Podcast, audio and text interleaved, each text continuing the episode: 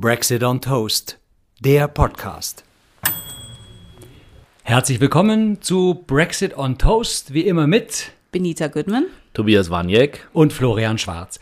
Heute eine Ausgabe wirklich von A bis Z, Astra bis Zeneca und was das mit dem Brexit zu tun hat. Außerdem, warum das fulminante Impftempo in Großbritannien möglicherweise an Boris Johnson liegt oder doch eher an der NHS und warum diese Folge absolut auf dem Teppich bleibt. Benita, ich gehe mal davon aus, dass du nach wie vor, wir sind ja schon weit in diesem Jahr 2021, nicht geimpft bist. Genau so ist es. Ich bin immer noch nicht geimpft. Ich habe überhaupt keine Aussicht auf Impfung im Moment, ähm, habe ich das Gefühl. Wogegen äh, meine sämtliche Verwandtschaft in Großbritannien schon äh, zum Teil sogar zweimal geimpft, ähm, begeistert durchs Leben schreitet und eindeutig ähm, würde ich mal sagen, mehr Licht am Ende des Tunnels sieht, als ich gerade und ich glaube, als viele in Deutschland im Moment fühlen. Hat Mit welchem Impfstoff sind Sie geimpft? Die, ich, ähm, teils äh, BioNTech, teils AstraZeneca. Mhm.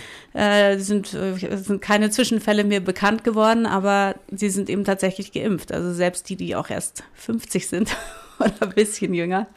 Und das ist schon, ähm, da bin ich jetzt schon neidisch, muss ich sagen. Ähnlich wie in Amerika, die Impf, äh, das Impfalter geht wirklich massiv runter, dort gerade schon Richtung 30-Jährige, mm, ja. die normal geimpft werden. Ja, beziehungsweise jetzt, glaube ich, ab äh, in zwei Wochen dann schon äh, auch unter 30, also mhm. dann sind dann alle. Aber in UK ist, glaube ich, noch nicht ganz so weit. Nee, so, so, weit sind sie noch nicht. Und jetzt ist im Moment ist in UK auch ein, ein bisschen ein Impfstottern äh, aufgetreten, weil ähm, das Land ja auch dann doch betroffen ist von äh, der, sagen wir mal, Kontroverse um AstraZeneca, um diesen Impfstoff, der, der ja schon jetzt längere Zeit Wellen schlägt äh, und der in äh, Großbritannien eigentlich immer nur als Oxford AstraZeneca mhm. Impfstoff äh, sozusagen, wenn er besprochen wird in der, in der Presse oder im Radio, im Fernsehen immer und Politiker natürlich immer Oxford AstraZeneca, ähm, was natürlich im Rest der Welt nicht erwähnt wird, dass das irgendwie Oxford AstraZeneca sein soll.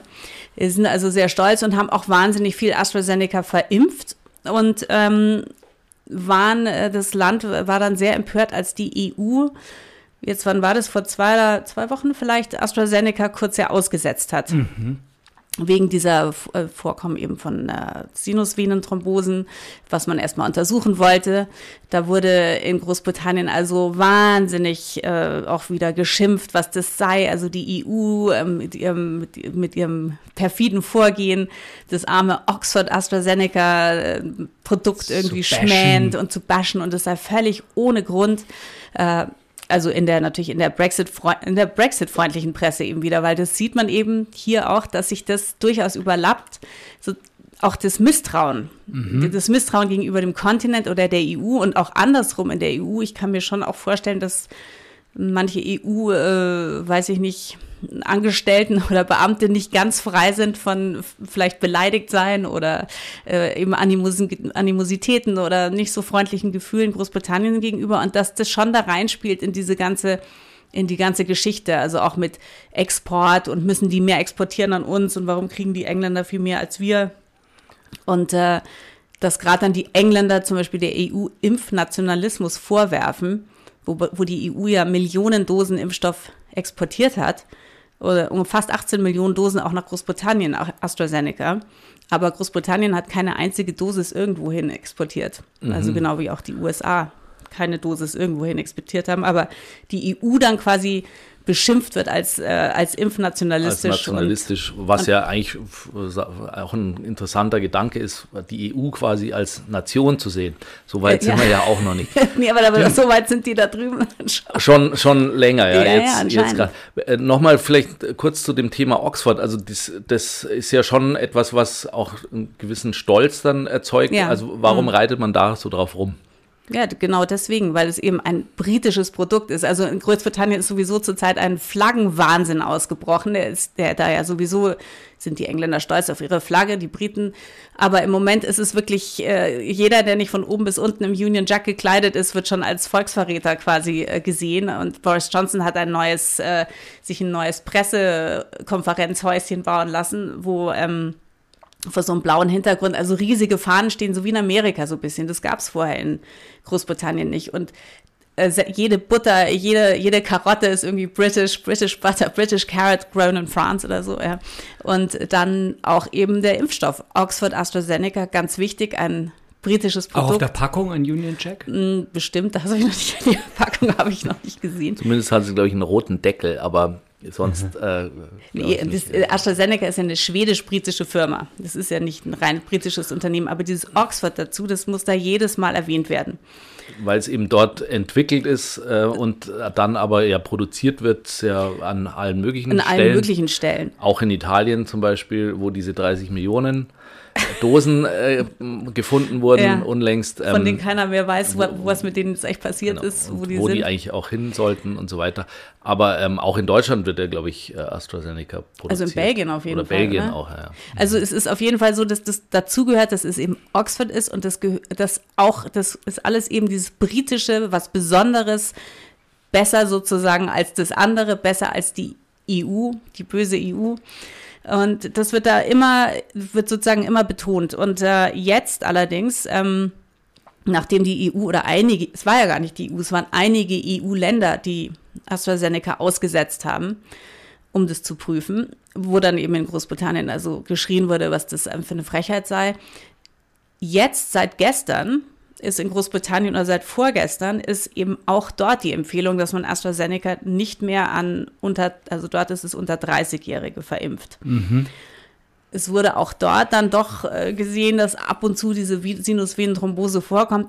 Super selten. Also ich bin ich, ich, hab, ich bin überhaupt kein Experte, aber ich glaube nicht, dass das jetzt ein wahnsinnig gefährlicher Impfstoff ist. Aber trotzdem, es musste eben doch nochmal angeschaut werden und selbst in Großbritannien. Und gestern im Radio habe ich irgendwie dann darüber gehört und dann irgendwie gedacht, die sagen überhaupt nicht mehr Oxford AstraZeneca, die sagten plötzlich nur noch AstraZeneca. Also es ist mir wirklich aufgefallen, vielleicht habe ich es mir eingebildet. Ja. Aber gestern war es auf jeden Fall so. Also negative Schlagzeilen werden natürlich ohne das Wort Oxford äh, rausgehauen. Dennoch ist natürlich so ein Riesen im Vorsprung zu vielen anderen Ländern in England äh, zu merken. Und davon ist ein großer Teil AstraZeneca, das jetzt auch Teil, weiter verimpft wird. Es wurde ja nicht gestoppt. Nee, nee, es wurde kurz gestoppt eingeschränkt. und dann ein, ups, eingeschränkt, ja. Und ähm, jetzt hatten wir vorher gesagt, die Brexit-freundliche Presse, die schimpft natürlich auch immer, wenn die EU AstraZeneca schlecht macht. Die Brexit-Presse schimpft sozusagen darüber, dass wir, ähm, dass, dass da ein, ein Kampf zwischen der EU und Großbritannien ist. Aber woran liegt denn dieser große Impferfolg jetzt an Boris Johnson selber oder an eben der NHS, dass die Logistik ja, und das Impfen so gut klappt. Sagen wir mal für uns alle, die wir den Brexit nicht so gut finden und Boris Johnson auch kritikwürdig, äh, ist es äh, natürlich das sehr, sehr ärgerlich, weil Boris Johnson schwimmt eben, das hatten wir, glaube ich, auch früher schon mal erwähnt, auf einer mhm. Welle des Impferfolgs. Die Leute haben schon wieder alles vergessen, sozusagen, was er sonst so angestellt hat. Und er, und das Impfen wird ihm sozusagen zugute, also mhm. aufs Konto geschrieben, dieser Impferfolg. Wobei also seine er, Wiedervereinigung. Ja, wobei er natürlich mit dem Impfen nicht natürlich, aber er hat damit eigentlich gar nichts zu tun, weil das ist, das hat, das hat die britische Regierung oder wahrscheinlich in dem Fall Matt Hancock, der Gesundheitsminister, wirklich wahnsinnig gut gemacht. Er hat eben eine Frau aus dem, aus der Privatwirtschaft, Kate Bingham heißt, die ist so eine Risikokapitalfrau eigentlich. Mhm. Die wurde dazu abberufen, den Impfstoff zu bestellen am Anfang, also zu verhandeln und zu bestellen. Und die hat eben nicht äh, ewig abgewartet und überlegt, sondern die hat einfach mit einer großen Risikobereitschaft auch, Risikokapital. Managerin, klar, die kann ja. sowas. Hat sie einfach wild drauf losbestellt. Und das stimmt ja in der EU Wobei ja auch jedes EU-Land alleine hätte bestellen können, haben wir uns halt entschieden, das zusammen zu machen und es hat länger gedauert. Und das ist schon, das stimmt schon, dass die EU da, würde ich sagen, einiges verbockt hat. Also zumindest ja, äh, bestimmt. Zumindest vom Tempo so her und, und vor allem auch, auch von, den, von den Mengen her. Man hat natürlich, ja. es ist immer, ich glaube, immer leichter natürlich hinterher zu sagen, was alles falsch gelaufen ist. Aus der damaligen Perspektive war das, ähm, ist es zumindest, kann man es diskutieren. Ähm, wir werden hm. jetzt im Nachhinein, glaube ich, eher dann äh, bald überschwemmt werden mit Impfstoff, aber sein, für ja. den Anfang war es eben nicht gut genug verhandelt, wahrscheinlich auch, weil die Preise, äh, ein bisschen auf den Preis auch geschaut wurde. Aber das ist vielleicht hm. so ein Thema, dass man sagt, in dem Fall war es pragmatisch, eben jemanden zu fragen, der sich mit Verhandlungen auskennt ja. im, äh, auf der Wirtschaftsseite und äh, ja, die und mal machen zu lassen. Experten. Ja, Experten. Experten. Ja. Ja. Aber das ist, woher kommt das eigentlich? Das vielleicht noch so als Exkurs, die, warum ähm, bei uns habe ich gerade so den Eindruck, in Deutschland äh, ist man ja eher äh, fast gegen Experten. Man sagt, man hat sich ja schon länger jetzt verabschiedet von den von den Fachleuten, von den Wissenschaftlern und sagt, die Politik soll nicht immer auf die Wissenschaft mhm. hören, was eigentlich völliger Schmarrn ist. Aber ähm, die Stimmung ist ja gerade eher so, lasst euch nicht von irgendwelchen Experten die Politik diktieren. Ja, aber die Stimmung ist in England garantiert auch so, weil also eines der größten, also in dem ganzen Run-up to Brexit war ja auch, äh, also die Öffentlichkeit hat, hat genug von Experten, weil Experten mhm. haben natürlich alle gewarnt, dass Brexit ein Wahnsinn mhm. wäre. Mhm. Und da haben sich dann führende Politiker des Landes ins Fernsehen gesetzt, vor allem eben Michael Gove, und gesagt hat, the public has had enough of experts. Also das ist äh, eine überhaupt nicht so, dass in Großbritannien jetzt gerade Experten äh, eine riesige. Besonders ge gut gelitten. Nee, ja, wenn sie realisieren, die Experten, nee, dann sind aber sie natürlich die, wohl die, gelitten. Auch die epidemiologischen Berater von Johnson, äh, die sind auch irgendwie, die haben am Anfang halt immer gewarnt, er hat überhaupt nicht auf sie gehört. Und dann wurden die auch, wurde auch gegen die sozusagen in der Presse zum Teil gearbeitet. Also die haben keinen leichten Stand.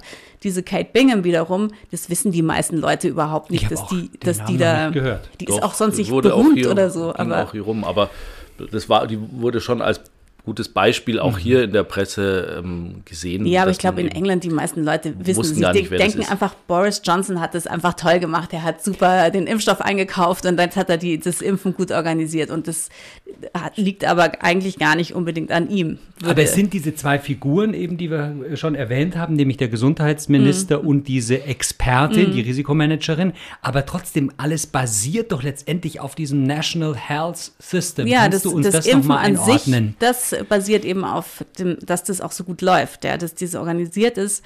Das äh, liegt am National Health System, würde ich sagen. Und weil die das auch, die, verimpfen das, das wird nicht irgendwie von irgendwelchen, keine Ahnung, dahergelaufenen Leuten verimpft, sondern die ganze Logistik dahinter und wie das an die Leute kommt, ist äh, aufs, äh, basiert auf dem NHS. Und der NHS ist ja nun wiederum was, was sicher auch hier schon viele Leute mal gehört haben, das eben das wundersame englische Gesundheitssystem und auch Krankenversicherungssystem, was sehr anders ist als bei uns und auch, ich glaube, anders in, als in fast allen Ländern mhm. der Welt.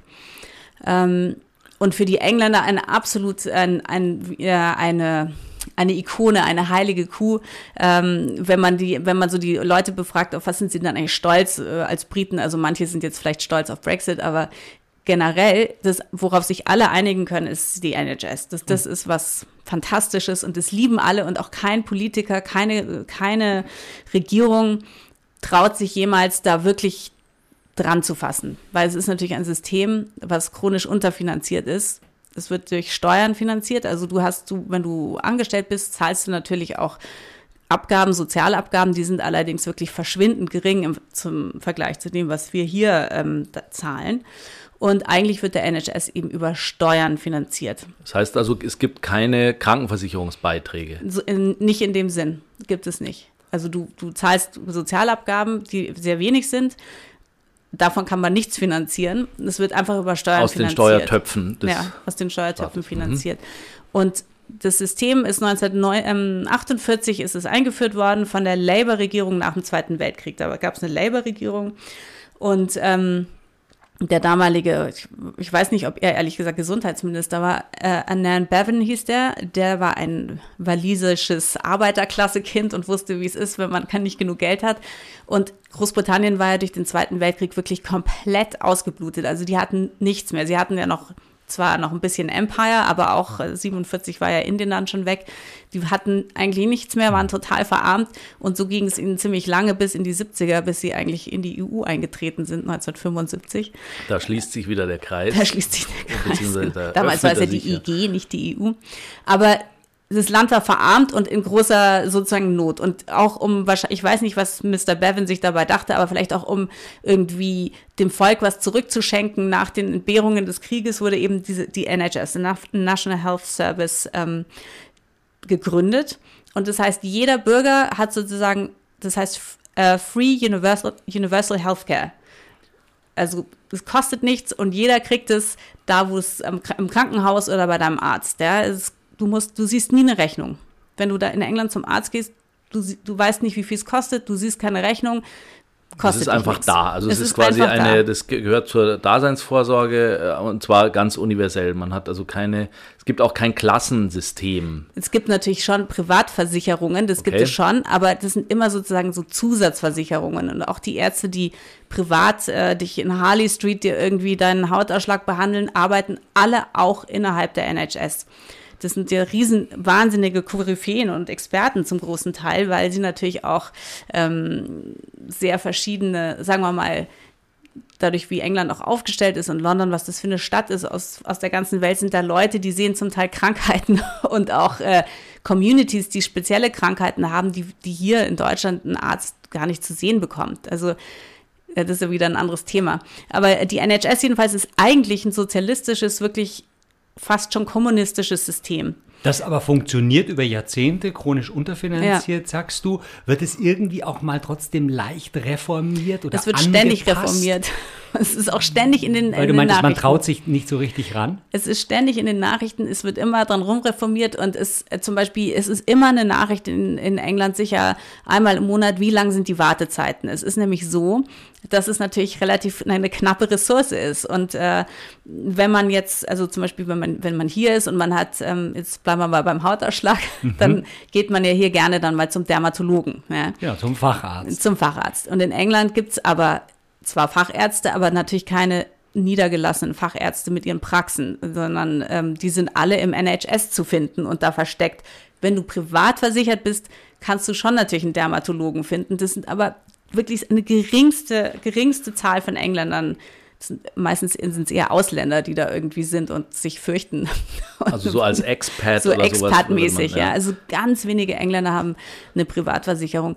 Und in ganz Großbritannien gibt es zum Beispiel ungefähr 600 Dermatologen. Also für, ich weiß nicht, 65 Millionen Leute gibt es 600 Dermatologen. Das heißt, wenn du einen Hautausschlag hast, dann dauert es, bis der dich, ähm, bis du den zu Gesicht bekommst. Wie, wie läuft das konkret? ist ja schon ausgeheilt. Ja, vielleicht. Ja, vieles, genau. Also gerade in dem Bereich äh, geht es, glaube ich, ganz gut, dass man Sachen einfach ein bisschen liegen lässt, dann geht es von selber weg. Genau Aber so. wie, wie, wie läuft es dann praktisch ab? Also wenn, wenn du jetzt irgendwie, jetzt kommt man da, jetzt hat man, merkt man seinen Hautausschlag äh, und wird immer scheißlicher. Äh, wird irgendwie nicht besser.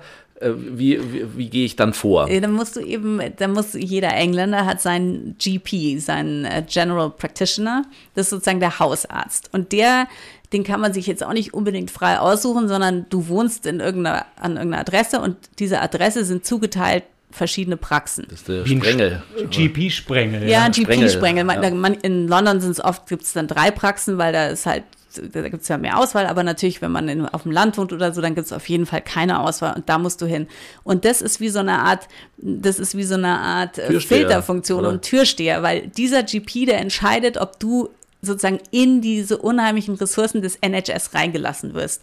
Und du musst da erstmal hin und dann, äh, weiß ich nicht, stellst du dich eben vor mit deinen Zipperlein, die du auch immer hast. Und das allererste, was der meistens sagt, ist, nimm mal ein Paracetamol und geh nach Hause. Also okay. Mhm. ganz selten, ähm, dass sie dir irgendwas anderes sagen. Mhm. Und wenn du zum Beispiel Blut abgenommen kriegen musst, dann sagen die meistens, ja gut, das können wir machen, aber dauert sechs Wochen, dann müsste ich sie ins Krankenhaus überweisen. Schon das Ach, ist oft, das wird nicht in der Praxis kannst du nicht gemacht. in der Praxis machen. Das gibt es auch, aber ganz oft ist es dann nicht in der Praxis. Dazu musst du schon ins Krankenhaus.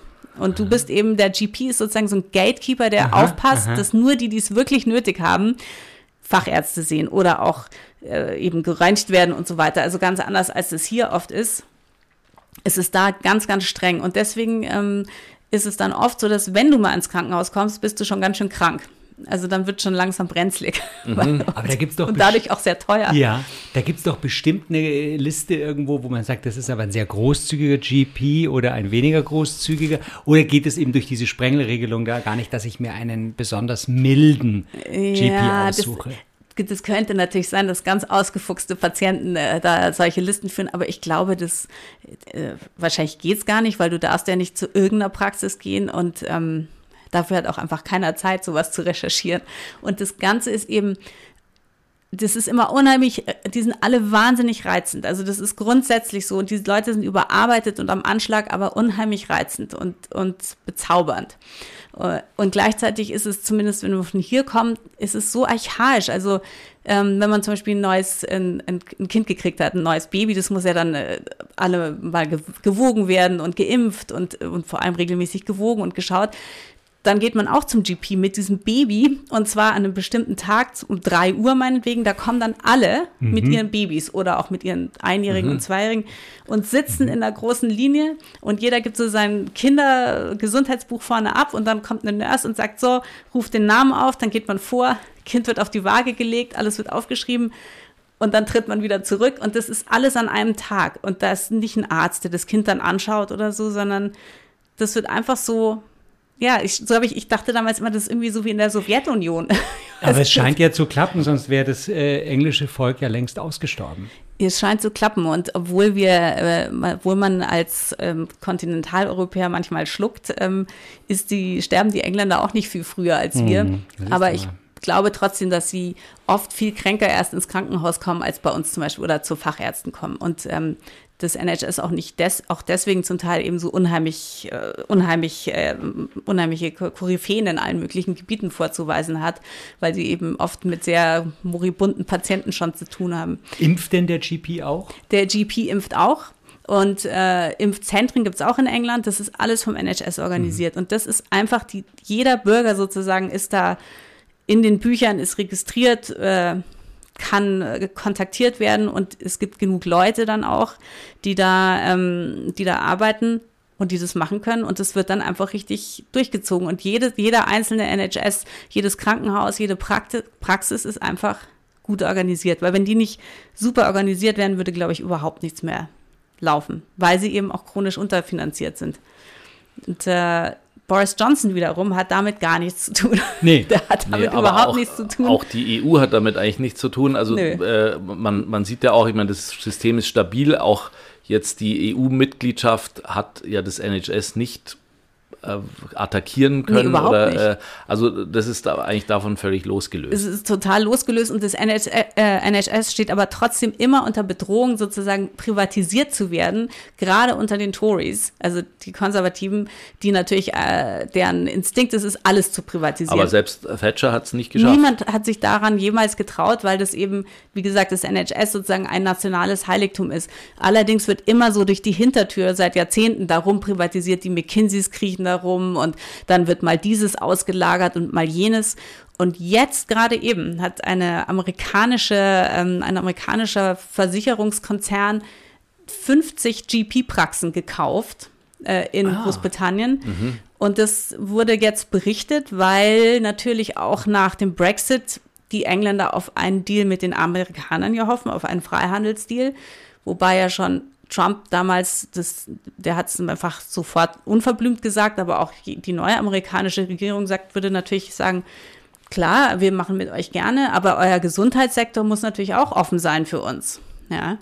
Und das ist was, was die Politiker, was sich in England politisch nicht verkaufen lässt. Selbst Johnson könnte das nicht durchdrücken, ja, dass man sagt, okay, wir machen jetzt mit den Amerikanern Freihandel, äh, ganz tolles, äh, ganz tollen Freihandel, aber der Preis dafür ist, dass die auch sozusagen ihre Clown ans NHS kriegen. Mhm.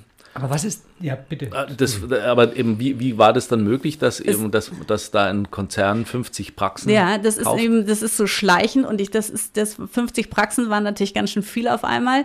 Jetzt hat sich herausgestellt, dass äh, die haben natürlich eine Holding auch in Großbritannien und denen gehört schon einiges. Denen gehören schon einige Praxen auch noch sonst und sogar ein, zwei kleine Krankenhäuser die, das ist dann irgendwie so konstruiert, dass die nicht direkt dann privat sind.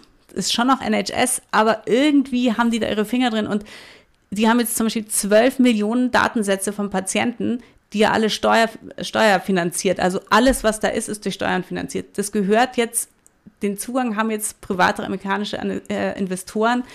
Und Wie das genau läuft, ich weiß es nicht, aber es ist it's a creep. Also dann ist ja auch die Frage, wer, wer hat jetzt da was davon? Also jetzt mal außer dem ja. Konzern, also kriegen diese GPs äh, dann irgendwie was dafür oder die, das, das System selber? Wahrscheinlich das System selber. Ich glaube nicht, dass die GPs sich da persönlich, die werden die jetzt angestellt quasi, dann bei diesem amerikanischen Fonds oder bei dieser neuen Beteiligungsgesellschaft? Das weiß ich nicht, aber das kann ich mir echt Ganz nicht vorstellen. Spannend, aber das ist ja tatsächlich ein erster massiver Eingriff ja. von, weiß ich nicht, wie viel äh, Hunderten von GPs in England gibt. Ja, aber, wahrscheinlich Tausende. Oder Tausende, aber schau mal zumindest ein oh, respektabler Prozentsatz, diese 50 Praxen. Und das wird ja mit einem großen Hintergedanken sein, sprich eben da ja, einzudringen also, in dieses System natürlich. und es auch zu reformieren. Ja, die Daten. Und die Daten zu haben und damit möglicherweise auch andere Medikamente abzusetzen. Ich habe keine, ich, ich weiß nicht, ich find, ich, da kenne ich mich gar nicht aus, mhm. aber es ist auf jeden Fall, ist es nicht koscher, ja.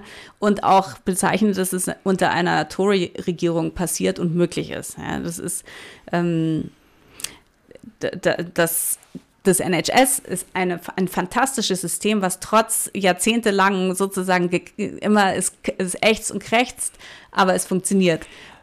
Bitte, ja. Und wir, wir haben einen kleinen Einblick schon bekommen jetzt eben in dieses NHS und wir haben auch gelernt, dass man äh, nur, wenn es in positiven Schlagzeilen berichtet wird, bei, von Oxford AstraZeneca mhm. spricht und sonst lässt man das Oxford nämlich einfach äh, weg. Äh, wir haben gemerkt, dass das NHS verantwortlich ist für das fulminante Impftempo und den großen Impferfolg auf dieser Welle obendrauf nach wie vor Boris Johnson ohne zu stürzen. Ja, gemeinerweise darf er auf der Welle. Er surft und surft ja, eben surft und surft. Äh, wie auf ja. dieser unendlichen äh, Flusswelle. Und jetzt hatten wir aber am Anfang unserer Ausgabe ja äh, gesagt, dass diese Folge durchaus auf dem Teppich bleibt. Ja, weil wir ja auch über den NHS reden, nicht wahr? Sagen, was wollen wir denn damit was sagen? Was hat Teppich und NHS äh, Wir wollen tun? damit sagen, dass wenn man äh, sozusagen seinen Hautausschlag hat und dann geht man zu seinem Local GP und sagt, geht da hin, dann macht man die Tür auf und da ist das Wartezimmer und es ist mit herrlichster Auslegeware ausgeteppicht bis äh, an beide, an alle Wände, ja. Mhm. Und das Wartezimmer ist voll hustender und rotzender Menschen und auch alle, die sich an ihrem Hautausschlag kratzen und dann bröselt es da so auf den Teppich auf. runter. Wir sitzen nämlich hier auch auf einem ja, hochflorigen Teppich, eben, um die ideal. Akustik zu verbessern. Ja, ja, ähm, der ist ideal. Äh, aber schamponiert. Ja, und das ist so, dass natürlich als, äh, als sagen wir mal, als ähm, Kontinentaleuropäer oder deutschem Linoleum äh, gewohnten Arztbesucher Täglich da erstmal wirklich gebonert. Ist ein bisschen unangenehm, man findet. Und das wird aber extra gemacht, weil es eben angenehm und luxuriös sein soll. Äh, das soll, das weil ist, Teppich ist ja. gleich angenehm und luxuriös. Ja, weil äh, die Krankenhäuser wiederum, die haben keinen Teppich in den Krankenzimmern, aber im Privatkrankenhaus haben sie schon gerne mal Teppich im ah. Krankenzimmer, weil das ist eben ja luxuriös. Äh, das ist aber sowieso im angelsächsischen Raum, ist, hat der, der Teppich, glaube ich, eine ganz andere Bedeutung noch. Also ich eben als Staat. In den USA ist doch auch so, dass ja, in den auch. Hotels, je höher der Floor ist, mhm. desto höher auch der die Preis. Kategorie. Ja. ja. Also wenn du, wenn du bis zum Knie im Teppich einsinkst, dann bist du im Fünf-Sterne-Bereich. Aber das ist aber in Vorstandsetagen bei uns auch äh, je gedämpfter eben. Das stimmt. Sprich, also ja, man ja. kann ja beim Teppich was drunter kehren, man äh, hört nicht mhm. alles. Es bleibt also sozusagen im wahrsten Sinn auf dem Teppich drauf. Das hat schon sehr viele Vorteile.